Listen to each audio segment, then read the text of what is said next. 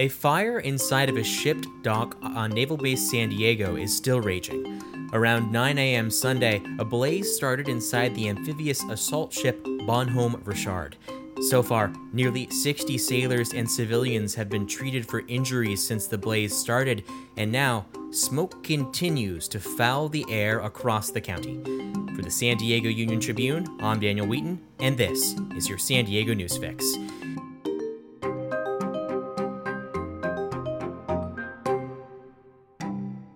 Andrew Dyer, you're on Naval Base San Diego, and you've been covering this fire as it's been ongoing since it erupted yesterday. And just for people listening, you're on the base, so there's going to be some helicopter sounds, and you're wearing an N95 mask because there's a pandemic and you're near a fire.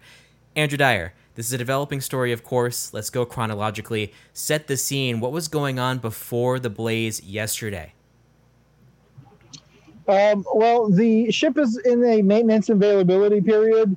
Um, it was recently, as recently as last year, in dry dock. Um, it, has been undergoing a lot of major rehab, so it, it hasn't got out to sea it, since 2018.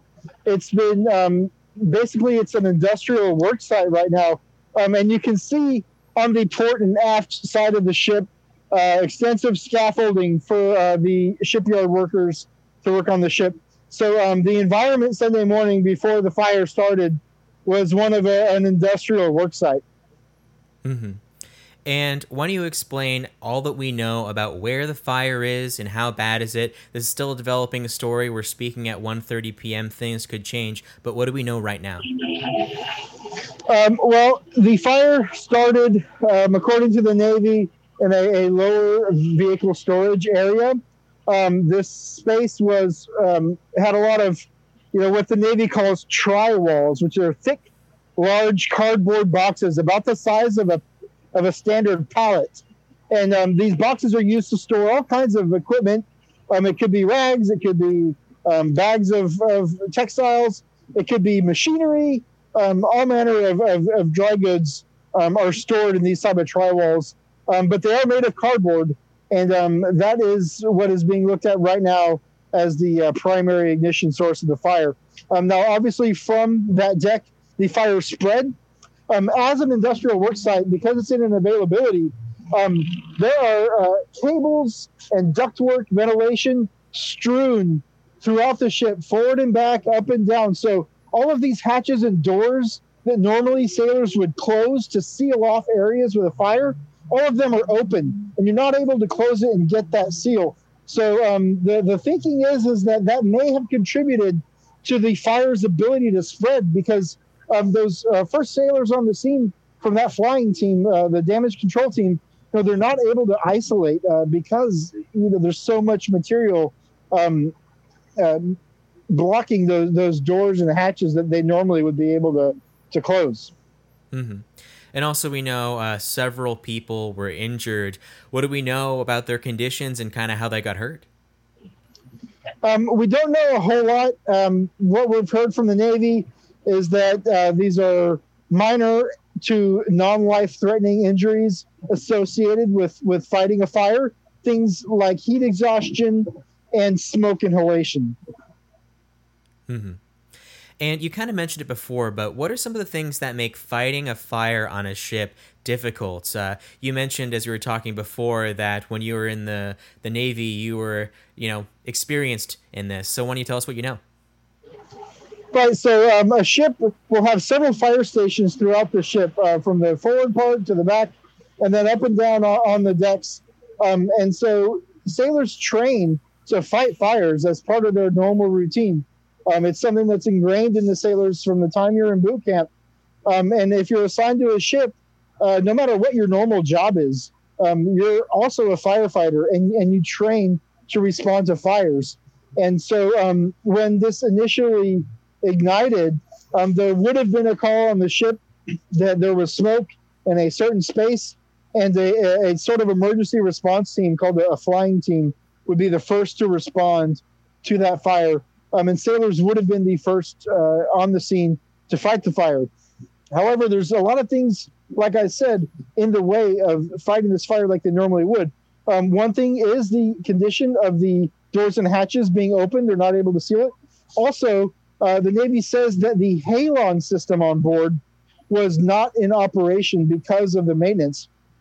Halon is a gas um, that the Navy uses to flood spaces in order to suffocate a fire of oxygen. Mm-hmm. So it sounds that in a way this was a kind of a worst case scenario for a fire on a ship because of all these factors, the construction and you know the fail safes that weren't working. Um, it certainly looks that way. And then overnight, obviously, we saw the fire spread. Um, at this time, uh, most of the activity appears to be directly below the flight deck and in the island. That's that superstructure on the flight deck where the bridge and communication equipment is. Um, overnight, uh, the forward mast of the ship collapsed, and um, I've been standing here for a couple hours watching the helicopters from HSC 3 fight this fire, and they are continually dumping water on that island superstructure, both the forward part and the aft, uh, to try to get that part of the fire under control. Mm-hmm. And uh, moving the conversation a little bit, we have a comment from Twitter, a user named Beach Shoot. He asks, "What about the horrible infrastructure plus broken water mains causing all the water on base being shut off?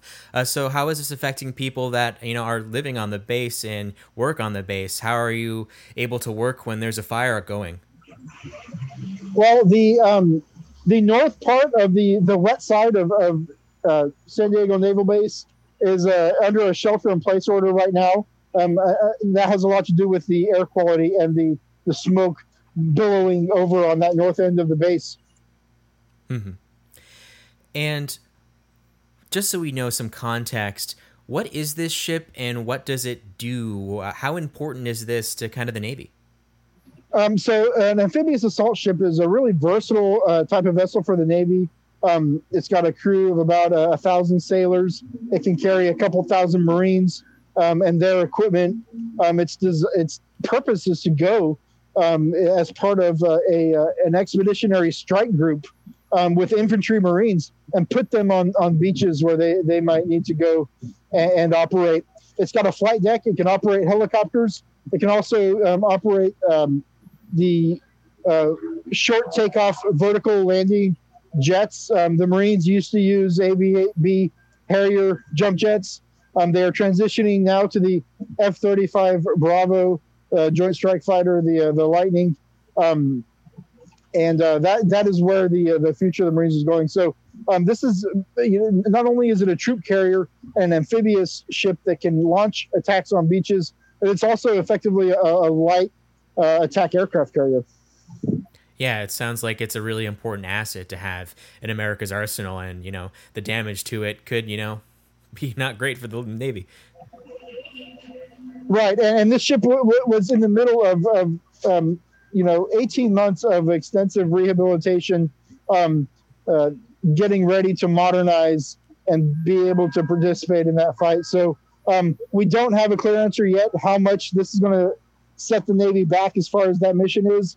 Um, but uh, and it, will probably be quite a while before we know uh, these things are going to be investigated and the answers will come out later down the line. Right now, the focus of the Navy and, and the sailors fighting this fire is to get it under control and, and to save the ship. Um, that is the, the focus right now is is to sh- save the Bonhomme Richard.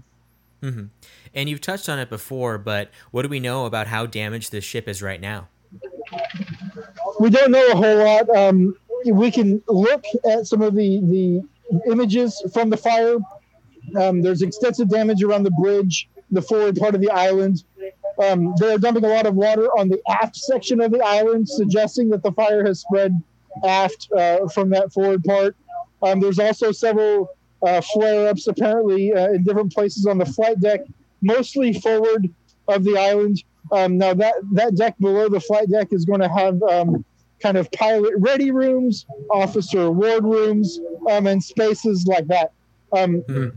I did ask the admiral in charge of the expeditionary strike group um, this morning about whether fire was deeper in the ship, um, the the main spaces and, and engine rooms. I mean, he said that there is no fire down there right now.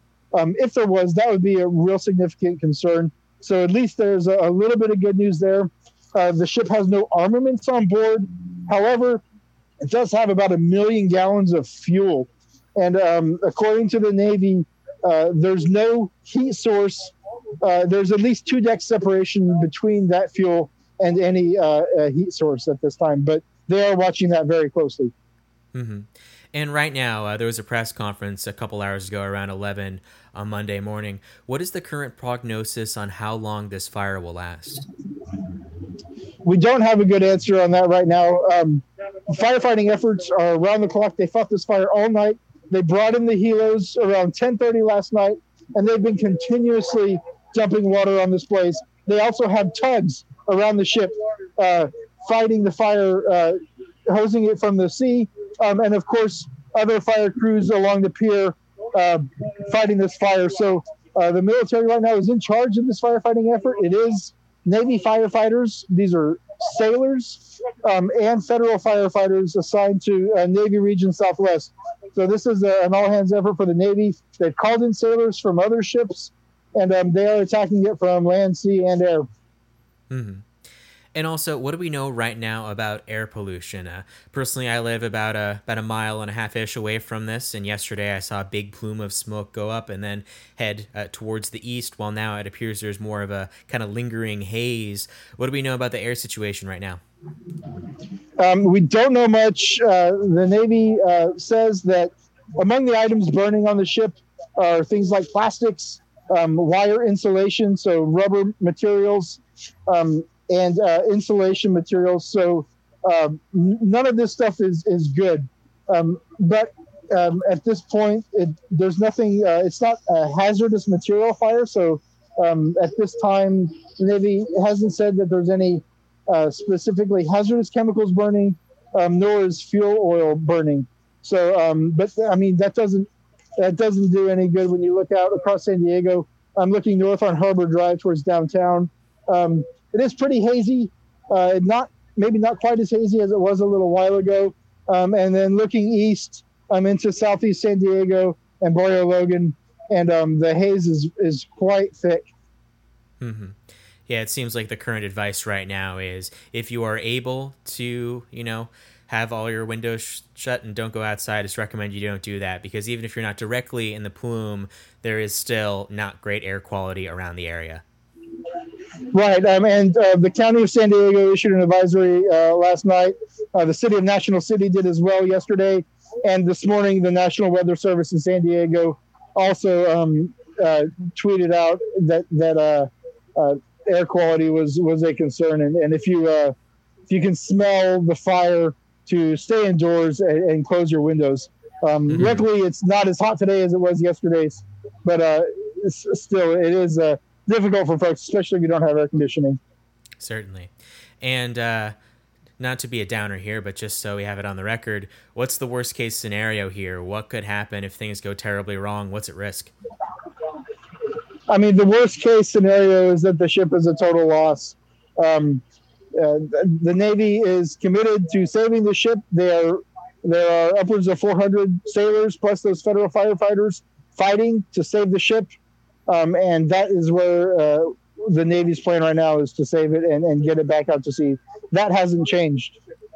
Mm-hmm. All right, Andrew Dyer, thank you so much. Hey, thanks, Daniel. In other news, California is closed again. Gyms, salons, churches, and malls are among the sites that must reclose indoor operations in 30 counties around the state, including San Diego County. Governor Gavin Newsom announced Monday as COVID 19 cases continue to rise. For San Diego, that closure starts Wednesday morning, according to County Supervisor Nathan Fletcher. Several of the affected businesses had only gotten the go ahead to reopen weeks earlier. San Diego County has seen COVID 19 cases spike in recent weeks. As of Monday's reporting, the region's totals crossed a new milestone, reaching 20,348 cases, up 419 from the day prior. The county had tallied a total of 422 deaths.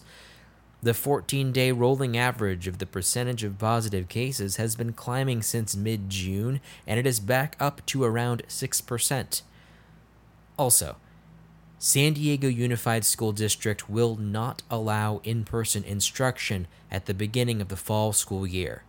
They'll start online because of the pandemic.